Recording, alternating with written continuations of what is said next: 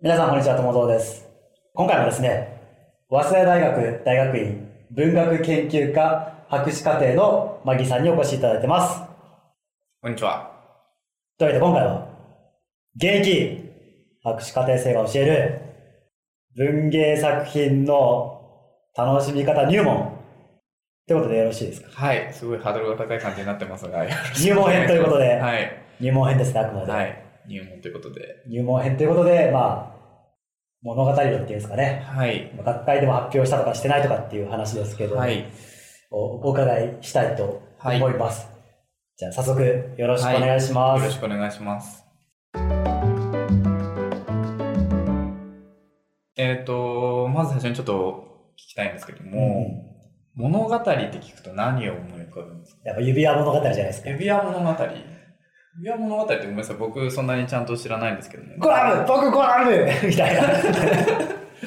まあ置いといて、はいえいややっぱ物語って聞くと、うん。まあ物語ってつくものが頭に浮かぶかなと。童話、そうですよね。僕は、うん、割と現代劇的なはい。イメージがあります。現代劇です。例えば、東京物語とか、東京物語。ああ、はい。とか、あとは漫画で東京大学物語、東京大学物語。はい。まあ、日露戦争物語、はい。あと二つ、ど両方江川達也さんですけど、っああ、いえいえ。ていう作品があるんで、はいそのイメージに引っ張られて、割とその、まあ、現代、はい。要するに SF とか、うんまあ、ちょっとピュア物語言っちゃいましたけど、はい、いえいえ。SF とかっていうよりかは、なんですかね、こう、割とその、リアリスティックな、はい。あーストーリーっていうのうんを想起しますね。あ、ありがとうございます。いえいえはそう、この物語って言葉を考えた時に実は結構難しくてですね、そもそも何をもって物語とするのかっていうのは非常に難しくて、今言っていただいたようなものは多分、えっと、例えばトドロフという人の定義にちょっと寄せますと、はい。まあ、ある筋っていうものがあって、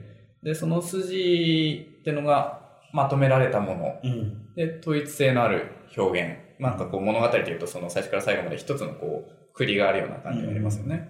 っていう。始まりから終わりまで。そうですねんっていうようなくくりがあるようなものを物語というような感じで言ったりしますよね。うんで、今回話したのはそういう物語に近いんですけども、はい例えばもう一個考え方としてあるのは、はい。えっ、と、古典の、日本の古典を考えていただくと、竹取物語あ、。そうです、そうです。源氏物語。源氏物語。平家物語。そうです、そうです。そういう物語っていうのは、これはあの、交渉文学という意味が結構強いんです。交渉っていうのはあの、口口でで伝える文学っていうものを物語というような流れも結構あったんです。だからうん例えば、平家物語なんかわかりやすいんですけども、えっ、と、あれは琵琶法師が口で語ってたものなんですよね。ベンベンってやりながらやつですね。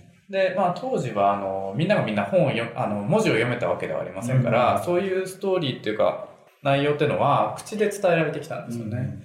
なので、まあそういう、口で伝えることのパワーみたいのが、その物語にはあるみたいな観点もあったりして、で、実は前回僕はその、国際日本研究文学集会というところで、うん。あの、学会発表したんですけども、はい。それは、その中上健二という人がうん、こういった口で伝えるってことはどういう意味があるのかというか、そういうことの古典をどう、古典作品をどういうふうに受容しているかっていう意味の、うん。今言った意味での物語という、あの、古典作品の需要という意味での物語というのうん。を学会発表でしてうん、こうしたんですけども、今回はそっちではなくて、ではなく。はい、ではなく、その今言った、さっき言った筋があるストーリーとしての物語が、一体どういうふうに捉えることができるのかっていうのが、割と文学作品だけじゃなくて映画でとか、うん。映画とか漫画でも多分応用できて面白いところだと思いますので、そっちの方のお話をちょっとできたら、皆さんのちょっと、そういう作品を見る目がちょっと変わるかもしれないなと思って、ちょっとご用意して。じゃあ今回のその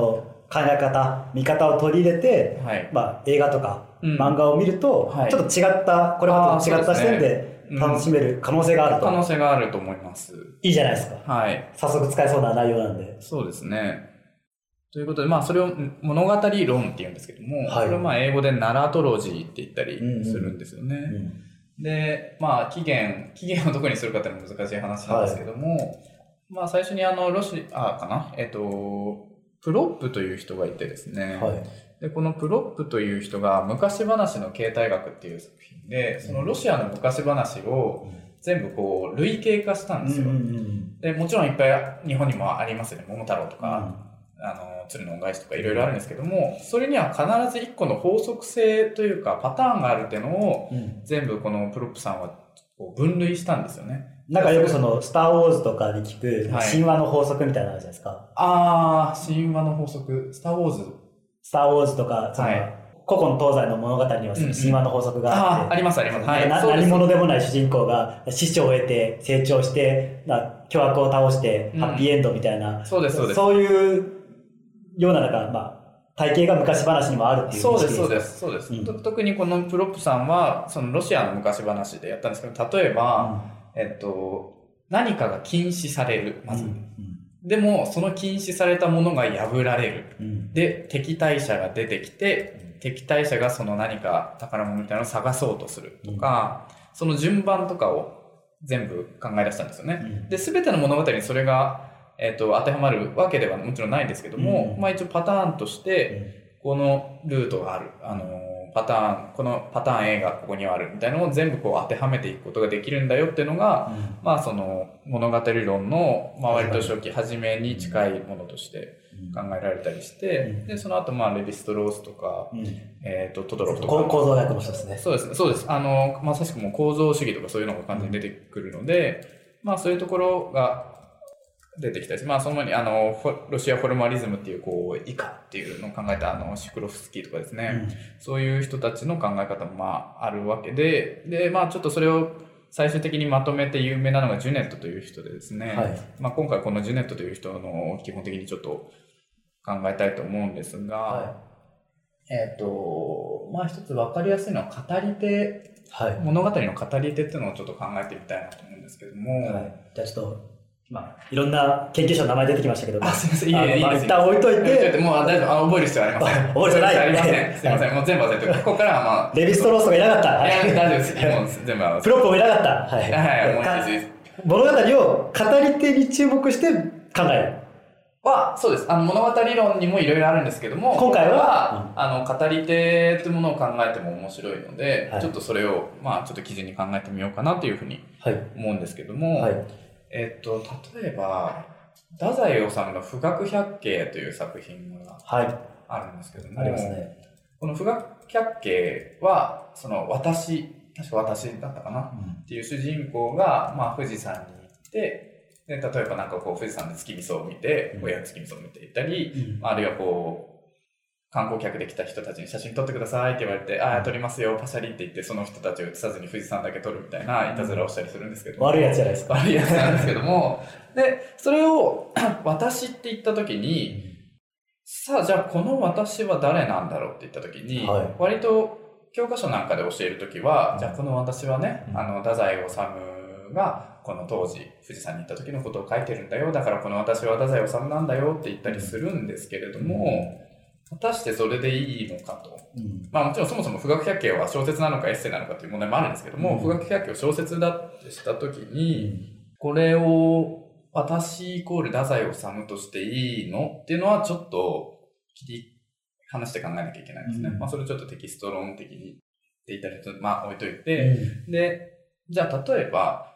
他の作品も見てみたときに、えっ、と、村上春樹の小説、はい。例えば世界の終わりとハードボイルドワンダーランドみたい。なはリしたときに、僕っていうやっぱ主人公が出てくるんですね。で、この僕っていう主人公が村上春樹だと思って読む人はほとんどいないと思うんですよ。あの小説の中謎のこう洞窟の中をこう行って、なんか最終的にこう変な世界に迷い込んだりっていう話ですから、って言った時に、この語り手っていうのが一体どれぐらいある、あの、権限が認められてるのかとか、うんあるいはもう、だから作者と別個の人ものとしてまず考えなきゃいけないというのがうんあるんですよね。うんで、例えばその語り手、まずここでちょっと確認してほしかったのは、語り手と作者は違うということをちょっと確認してほしかったんです。語り手と作者は違う。違う。うんはい。で、そうなった時に、じゃあその語り手には例えばどれぐらいのものが認められているか、あるいはどういう語り方をしているかっていうのをちょっと具体的に考えたいんですけども、はい。えっ、と、物語には、えっ、と、どっかの時点で多分喋んなきゃいけないんですよ。ある時点から喋んなきゃいけない。例えば、あの時こうこうこういうことがあったっていう過去形で語るのか、あるいは今これが起こるみたいに、現在形で語るのかっていうのを必ず絶対どっちかを選択しなきゃいけないわけです。あるいはまあ未来のことを語るっていうのもあるんですけども、とか、あるいはですね、えっ、と、その時間的なことを考えると、例えば一つ、ボールが落ちたっていうことを語るときに、一行で済ますのか、ボールが風を切るように、えっ、と、時速何キロメートルで、温度なんちゃらの中、日本の中心に向かってなんちゃらっていう風に語っていくと、その、一体この一つの、これ物語、ボールが落ちるっていう単純な事実を物語内容っていうんですけども、この物語内容を語るためにどれぐらいの文字数とかを割いてるのかっていう問題もあるんですよ。で、例えばあの、えっと、失われた時を求めてっていう今ですね、それこそマドレーヌティーを口、まあ、マドレーヌと紅茶を口にしてる間にファっていろんなことを思い出してるシーンがうわーっと延々と長くいくわけですよ。あれはだからその一瞬の出来事をすごく長く書いてるっていうところが、まあ一つ、あの、ポイントになって読まれたりするんですけども、そういうふうに、どれぐらいのこう、ページ数とその物語内容の時間の対応性とかも考えることができるんですよね。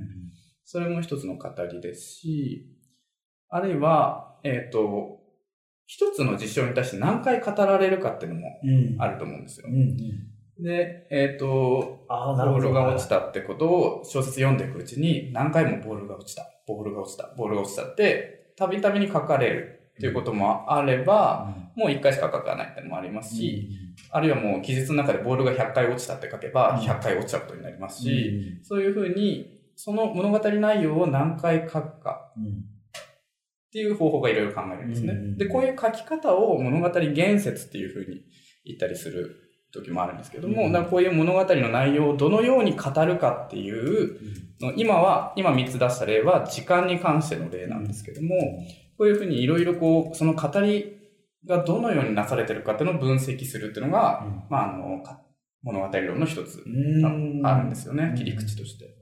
で、例えばそうですね。で、一つ面白い例を考えてみると、うん、えっ、と、芥川龍之介の、藪の中という小説がありまして、はい、これはあの、なんすかね、ざざっくりあらすじを言うと、そうですね、えっ、ー、と、とある藪の中で起きた殺人事件。そうです、そうです。えっ、ー、と、芥川龍之介の映画の黒澤明の羅生門の内容がほぼ藪の中なんです。あれは混乱のもとですよね。そうなんです。黒澤明の羅生門の中で描かれているのは、ほぼほぼ藪の中の。芥川の藪の中という小説の内容ってことですね。そうなんですね。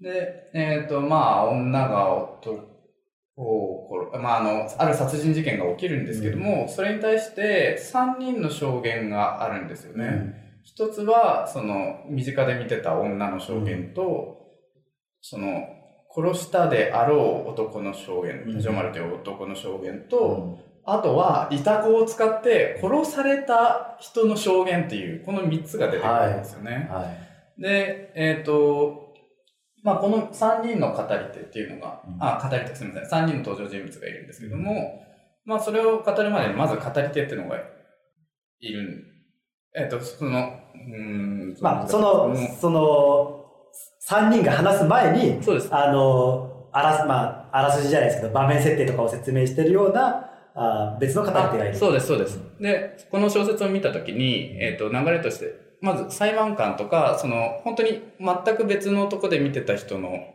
証言とかがまずポンポンポンって出るんですよね。うん、で、それは、いわゆる字の文って言われたりするんですけども、はい、字の文で書いてるような語り手っていうのがまずいるわけなんです。うんで、この語り手っていうのがいて、まあでもこの語り手も怪しいんです。の途中でなんかカッコ使って自分の意見述べ始めたりする、なんか変な語り手ではあるんですけども、はい、で、最後、後半になると、この3人の供述っていうのが出てくるんですよね。うんで、言ってみれば、その今まで言ってた字の文の語り手にプラスして、その物語内容、実際何が行われたかっていうのを語る語り手が3人いるわけですよね。はい、その、女、多条丸、あと殺されたやつ。この3人の語り手っていうのが出てきて、で、ある一つの内容について語るわけなんですよ。で、ささっき、あの、語る頻度が何回って言いましたけども、簡単に言えば3回ここで同じ内容について語られるわなきゃいけないわけなんですけども、それぞれの証言が、そうなんです。ただ、まあ、この証言は全部辻褄が合わないわけなんですよ。要するに3人が話してる内容が、まあ、どっか違うそう、どっか違うんですよね。なんで、まあ、だからすごい、信頼の置けない語り手が3人語ってるというような出た、信頼の置けない語り手。あの、そういうワードがあるわけではありません けども、本当ですか？僕は聞いたことありますよ。あ、そうですか。はい。だからもうその語り手どこまで信頼していいのかっていうのがすごい揺らいじゃうんですよね。まあ、要するに、普通に小説とか読んでたら、まあ、この人たちが話してることが、うんあの、まあ、信用できるっていうか、はいまあ、本当であるっていう前提で、まあ、うん普通は読んでるっていうことですよね。田崎茂君は本当にこう思ったんだろうなって思いながら読まなきゃいけないっていうことですようんね。うん、そうですね。そうです。まあ、まあ、そもそもこ、そその言葉がこの語り手を信頼できるのかどうかっうん。ていう問題があって、まあ、これは他の作品でもちょっといけそうな感じがありますよね。で、あと、そもそも語り手がどこまで語ることを許されてるのかっていうのがありましてですね。ほ例えば、まあ、神の視点なんて言ったりしますけども、なんか本当に何でも見える語り手っていうのもまずいるわけですよね。うんえーっと、例えば最近だと堀達夫の性家族なんかは、あ、これはでも異論があるかもしれないんで何とも言えないんですけども。まあまあ、ちょっと抽象化させて、はいまあ神の視点の語り手は、例えば、例えば、まあ、殺人事件とかまあミステリーの時に、うんまあ、全てを知ってるみたいな。そうですね。犯人も容疑者、まあ一緒か、真実を知ってる立場みたいな。そうですね。あ、でもちょっとそのミステリーの話を持ってくるとまたもう一つ違ってやめろやめろいやいや、やめなくていいんで、それは後で説明するんですけども、あの、そうですね。何、すべてを見渡すことができて、で、かつ、その登場人物たちが何を考えているのかを全部言うことができるような、そういうもう本当に何でも語れるような語りって、これまあ焦点化ゼロなんて言ったりするんですけども。焦点化ゼロ。これはあのカメリの、カメラの絞りをなんか例えにしてるんですけども、だからカメラの焦点を合わせるの焦点。そうです、そうです。で、あの、か、かっていうのは科学の科ですか？化学えのと、化学の科ですね。焦点化ゼロ、非焦点化みたいに言って、はいもう何でも語れるよと。はいで、登場人物何考えてるか全部わかるよはいとはいうような感じなんですね。いはいはい。はい。逆にこれだとミステリーはすごい難しいと思うんですよ。はいなぜかっていうと、もう、知っちゃってるんで、そのうん。語り手が。うん。語り手が知っちゃってることを急にポンって言っちゃったら、あ、なんだそれ言うなよってなるじゃないですか。それを知るのがミステリーなんで、ミステリーはまた後で紹介しますけども、で、まあその何でも見えるのがいます。で、もう一個、二つ目が、えっ、と、ある登場人物を、ある視点からだけのみ、ある、ある視点人物を決めて、その人から語ってるっていうような内容なんですよね。うんうんうん例えば、その人から見えた世界。そうです、そうです。だその主人、登場人物のうちの一人を設定して、で、その人が見てるというようにしてるわけですよね。例えば、僕はあんま見てないですけど、ワト、あの、シャーロック・ホームズとかワトソン君が全部語ってる形なんですようんうんうんねあれなんかはワトソン君っていう登場人物の目からうん見えるものを語ってるわけですね。うん逆に言えば、そのワトソン君から見えないものは見えないんですよ。なんか裏でなんかこうコソコソやってることとか見えませんし、で、なんかそういうふうに、ある人物と語り手イコール登場人物になってる。このイコールの時は、まあ内的焦点かなって、まあワードで言うとあるんですけど、まあそれ覚えなくてもよくて、まあ、語り手イコール登場人物の一人パターンってことですね。そうですで、もう一個、さ、外的焦点化っていうのがあって、これがもう語り手は、えっと、その内面を伺い知ることができないっていうああ、人の心情はわ。はいわかんないので書けない。で、これがまあ割とミステリーとかはこっちが実は多いかなという感じがあるんですけども、だあったこと、事実、見た事実だけを淡々と書く。うんみたいな手法が、これがもう語り手に全然権限が与えられてないうんっていうことになるのうんで、まあ、ここら辺がまあミステリーでよく使われるかなという感じですよね。じゃあちょっと例えばなんですけど、はい。ちょっとまあミステリーの話になったんで、はい金田一少年の事件、はい。名探偵コナン、はい。あるじゃないですか。はい。あれは語り手イコール、まあ、登場人物、かっこ主人公ぐらいの認識でいいですか？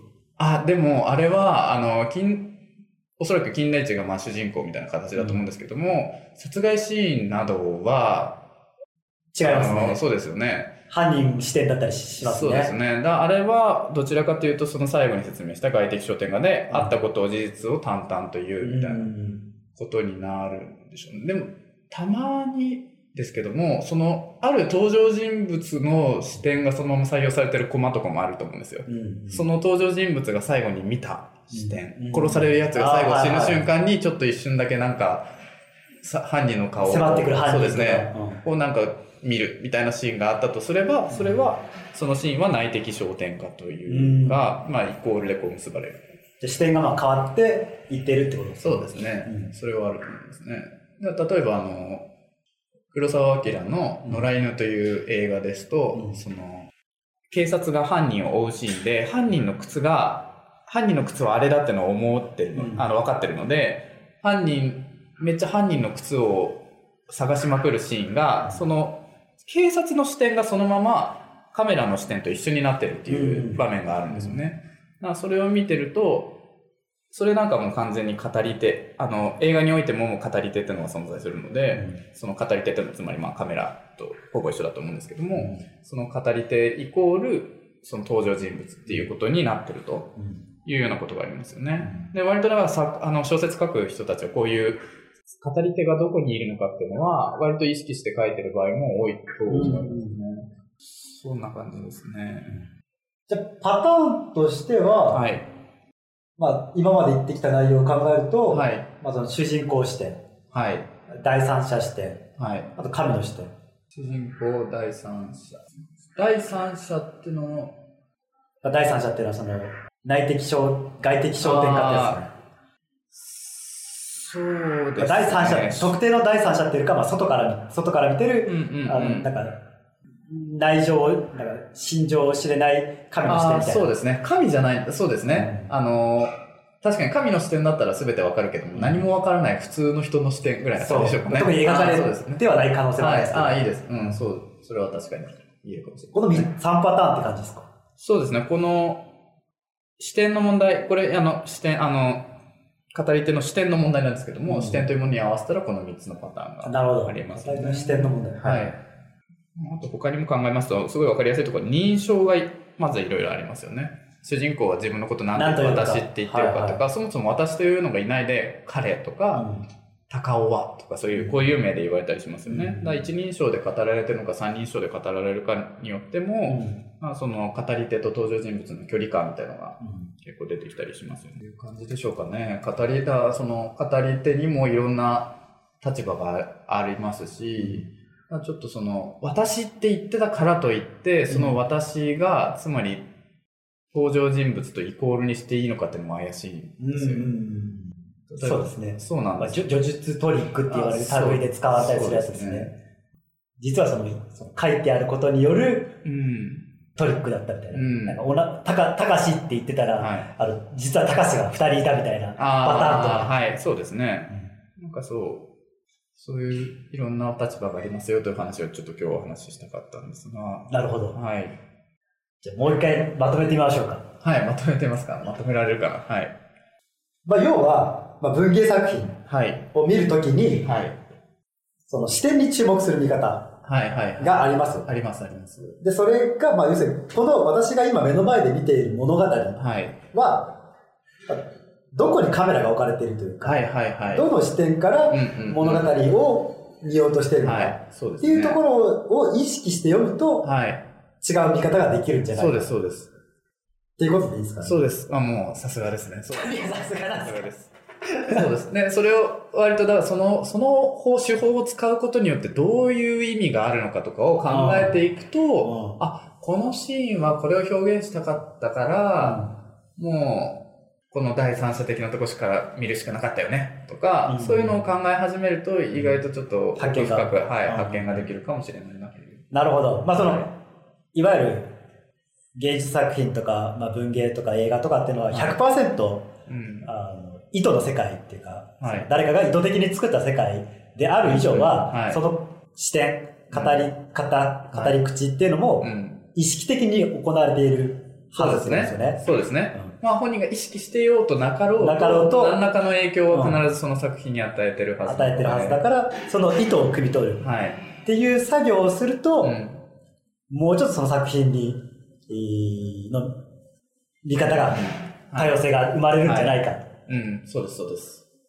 いう内容です。よろしいちですか、ねょっとおすすめ、はい。こういう見方もちょっと一つおすすめしてみたいなと思います。なるほど。じゃあちょっと僕が今から、いろんな、はい。まあみんなが知ってそうな作品をあげるんで、はい。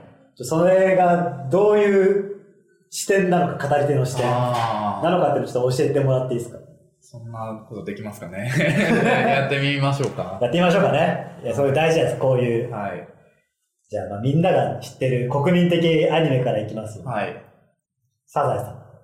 サザエさん、サザエさんは本当にあの、いろんな人物をちょこちょこ映しますから、一、人の、一人の視点ってことはまずありえないですよね。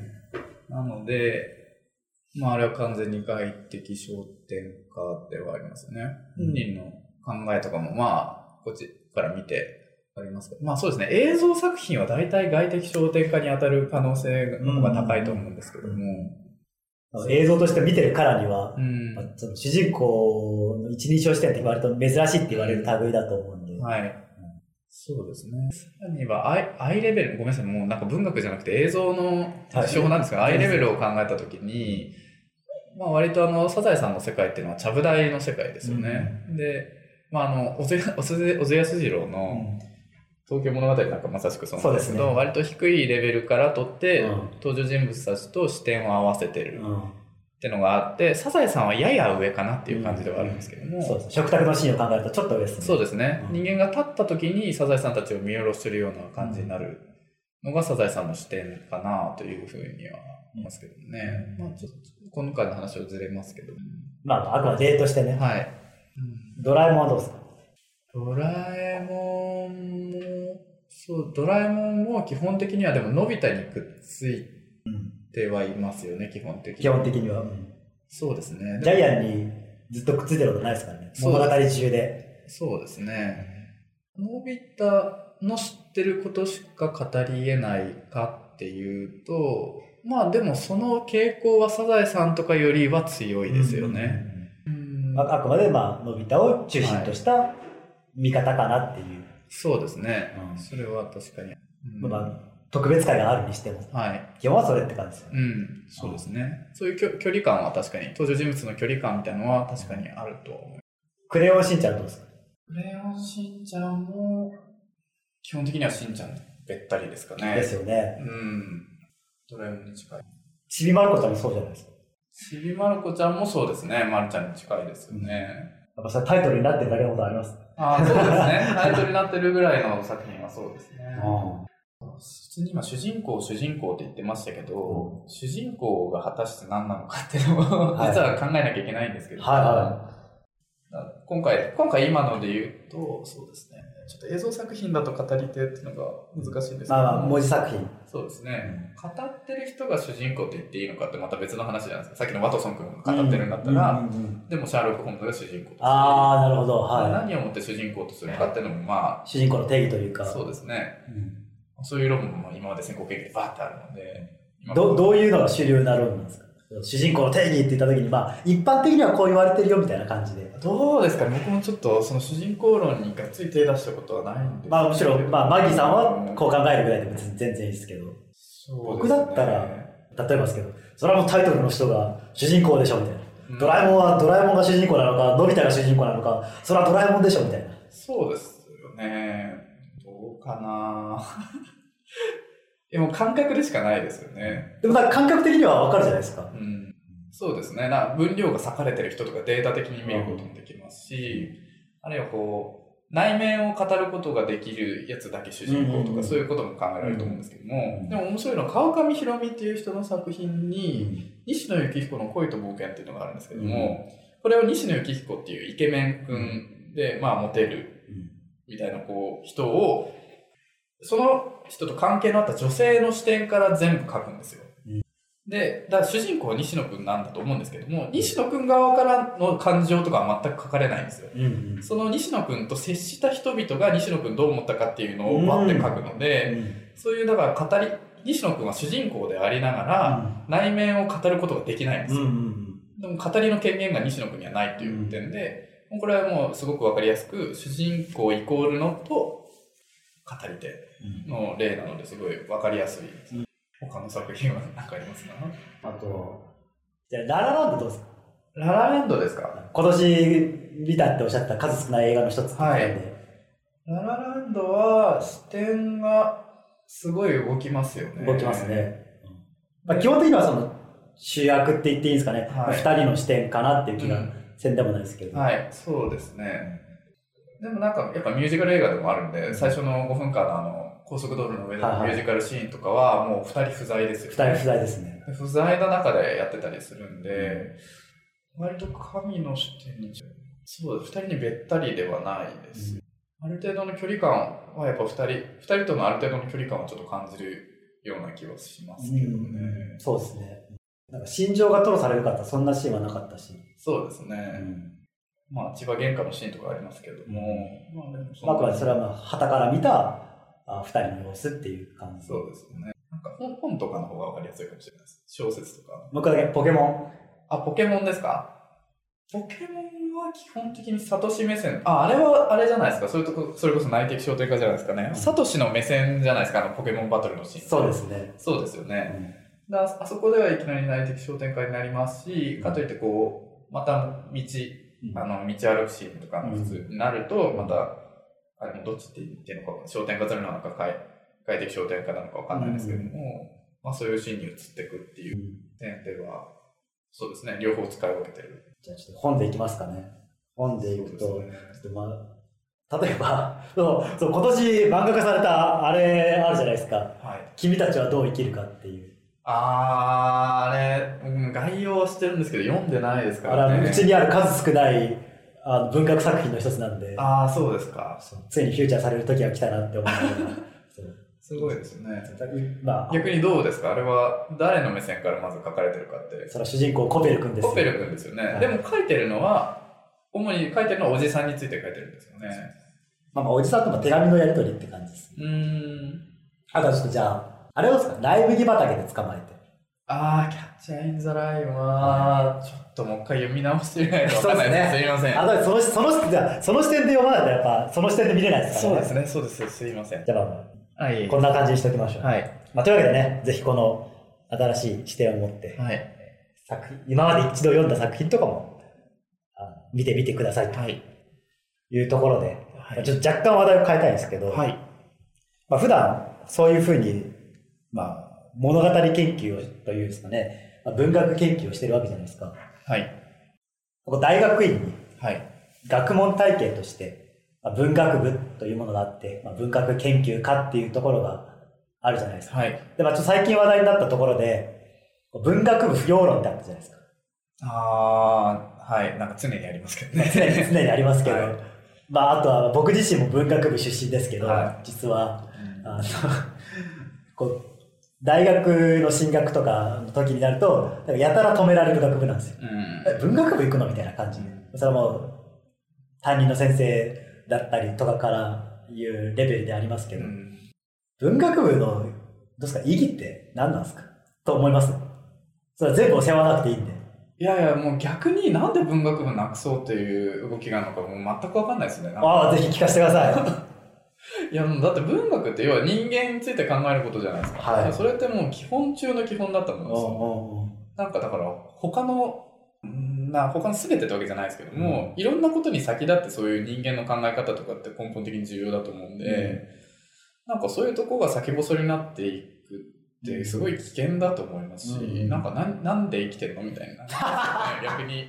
お金稼ぐから生きてんのみたいになりますよね。ああ、なるほなんかど。それって、そもそもなんか間違ってないみたいなゴールとして、でそのお金稼ぐとか、まあ、もちろん大事ですよ。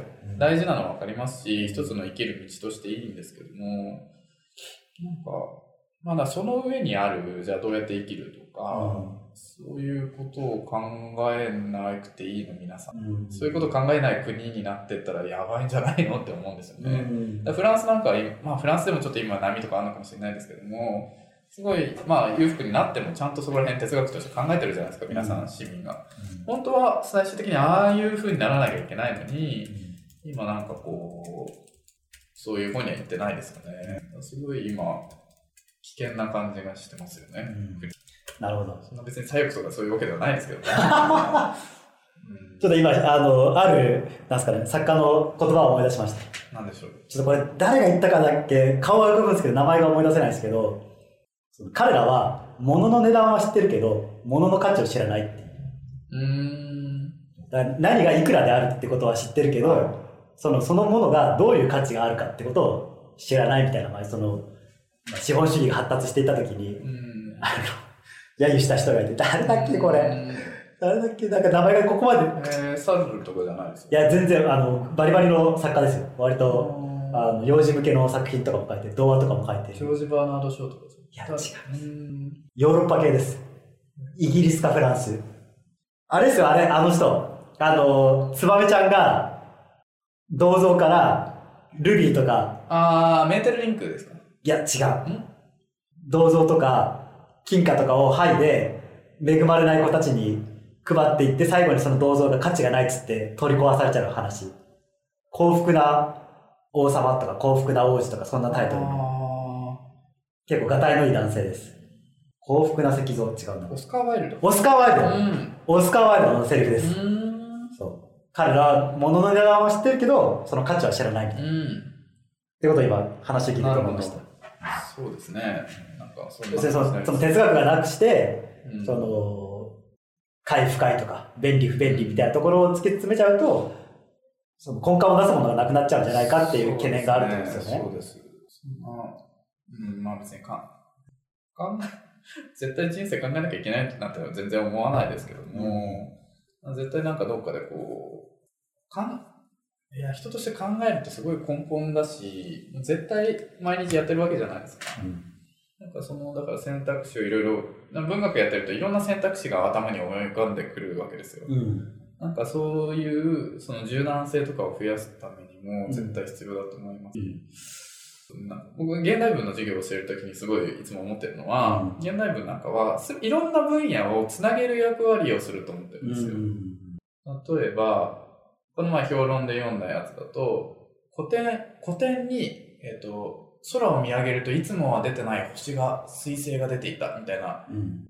記述があって、それがそのまま、あの、し地学としての彗星の研究、ハーレー彗星とかの、ああいう彗星の研究と結びつくんですよ、そのまま。だから、古典の世界を知っていて、で、その科学の世界も知っていると、両方知っていると、まあなんかいいことがあるよみたいな、その、なんていうんですかね、これ一つの評論、この前評論を読んで思ったんですけども、あるいはこう、日本、日本史でこう、今までこう、こう、こういうことがあったっていうのをやったときに、その日本史の、えっと、例えば戦江戸時代にはこういう医療方法があって、うん。人口が何人でしたとか、そういうデータとして見るみたいな、うん。もう量量子歴史学みたいなのが今うん。流行ってるらしくて、だからそういう、なんていうんですかね。その日本史とそのデータ的な数学の世界を結びつけるみたいなことを、多分歴史とか数学をやってるだけだとなかなか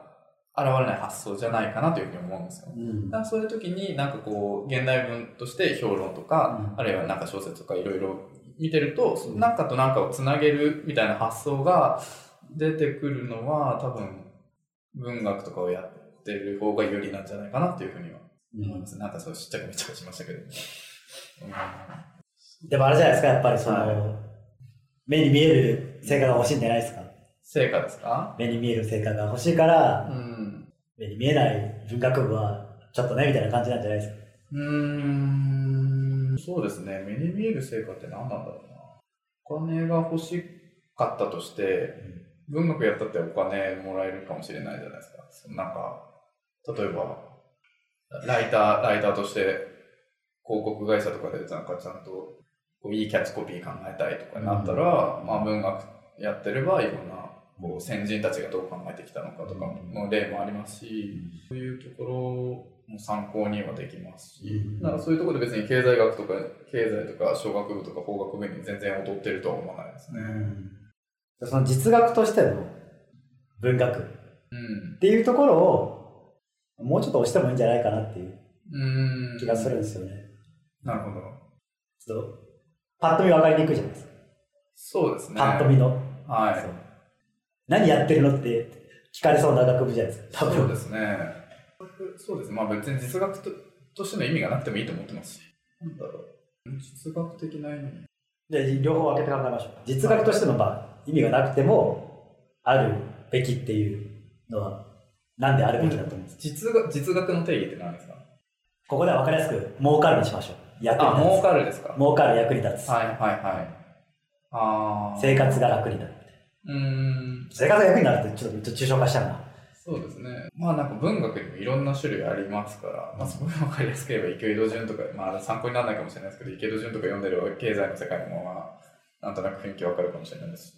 あでもそれ、実学を確かにお金儲けって言われると、うん、まあキャッチコピーとか考えるとかは、まあ確かにでも一握りにすごい限られた例なん。で、うん。何があるかな。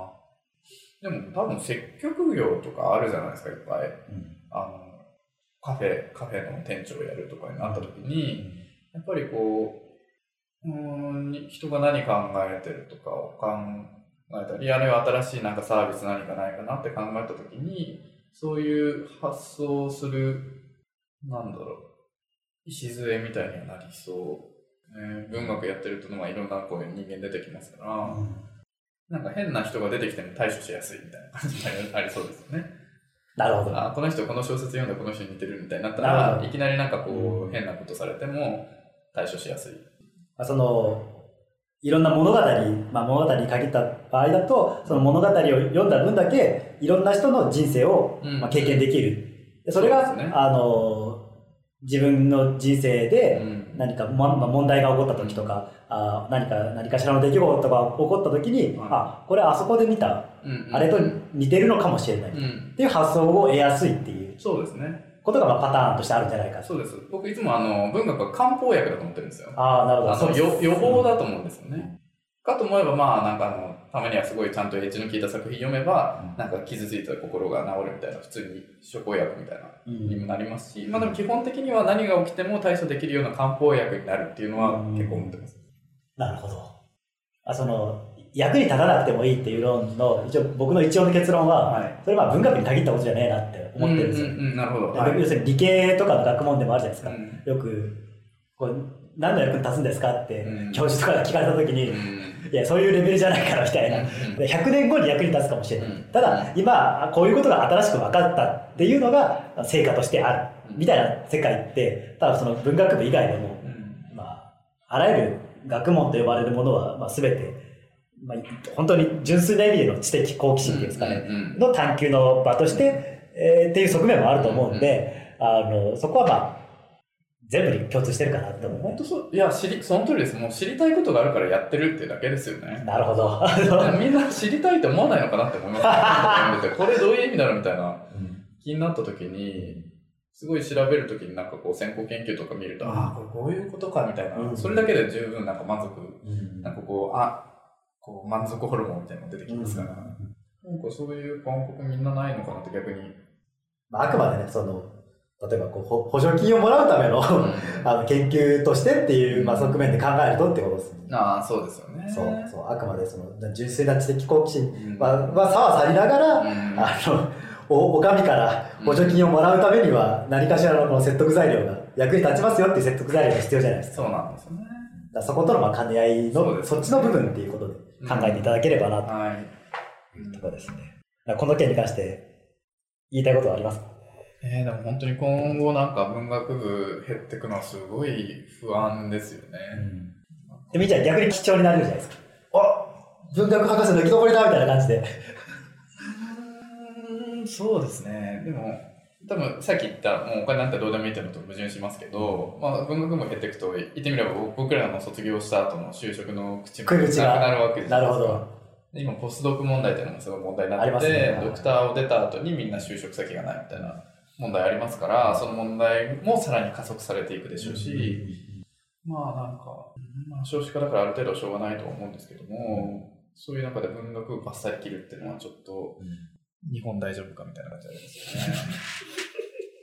どうなんですかね。まあ、さっきも、まあ、前の話でもやりましたけど、バランスって大事だと思うんですよ。うんその文系理系って分かれるじゃないですか、日本だと。で圧倒的に、まあ、文系の方が人数的には多いんですよね。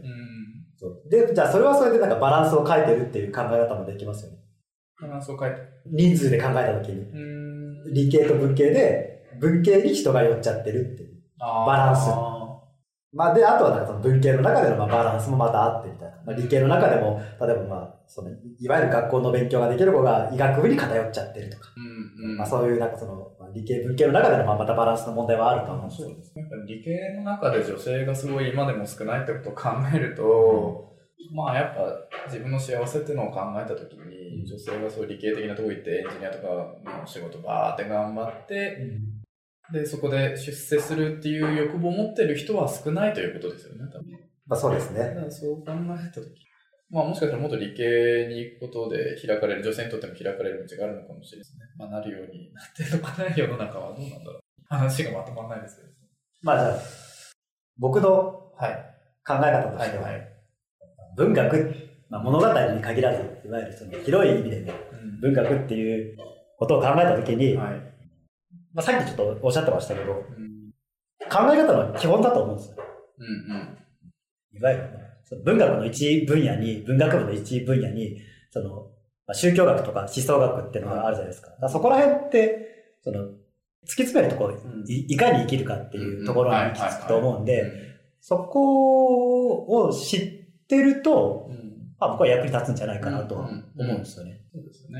あの、本当に宗教一個取っても、なんか、僕ら事件として、例えばサリンの事件うんを扱った時に、新興宗教っていうのはこういうのがあるっていう事実は知ってるけども、うん。内面がどうかっていうのは、まあうん。確かにニュースとかを見るとわかりますけども、ういまいちわかんないとか、まあ表面的なことしか知れないそうですね。みたいになった時に、例えば村上春樹は当時アンダーグラウンドっていう作品を作る時に、あれは被害者側の立場、親族の人とかの話を聞いて書いたりうんしたんですけども、えっ、と、今回の1984でも、うんその新興宗教っていうのがすごい出てきて、うん。その新興宗教内部の人がどういうふうに考えながら行動しているのかとかを、まあ、具体的にこう表してるわけですよね。それが合ってるか合ってないか分かんないですけども、でなそう考えたときに、もっと具体的、細密にこの宗教っていうのはどう成り立ってるのかを考える際には、どうしても文学の力とかの方が、もしかしたら、うんプラスに働いて、知るためにはプラスに働いてるのかもしれない。じゃあ、ここらで締めますかね。はい。というわけで、今回は、えーマギさんに、えーまあ、物語の見方、いまあと視点に注目するといいよっていうはい。お話を伺いました。ぜひこの視点を取り入れて、えー今後の文芸作品ライフはいをエンジョイしてみてください。はい。ぜひ。こんな感じでよろしいですかね。はい。ありがとうございました。最後に一言お願いします。はい。えっ、と、まあ今すごい本を読む人が減ってきてると思うんですけれども、なんか、電車の中であの携帯ゲームをやるんじゃなくて、すごい短編小説3ページのやつとかもありますから、そういうの3ページすごい。ありますあります。そういうのもちょこっと読んで、あの、川端康成とか星新一とか短いの書いてる人もいますので、携帯ゲームの代わりにそっちを見て、豊かな人生を送ってみてはいかがでしょうか？大丈夫ですか？そうですね。すいません。ちょっと匿名でお願いします。あそうはいそうですね。まああいいゲームもありますよ。いっぱいいいゲームもありますよね。はい。。というわけで、ぜひね、まあ、あの、ゲームもいいけど、たまには本も読んでみましょうという。感じでした。はい。というわけで、今回ここまでということで、どうもありがとうございました。はい、ありがとうございました。それでは皆さん、また次回、ありがとうございました。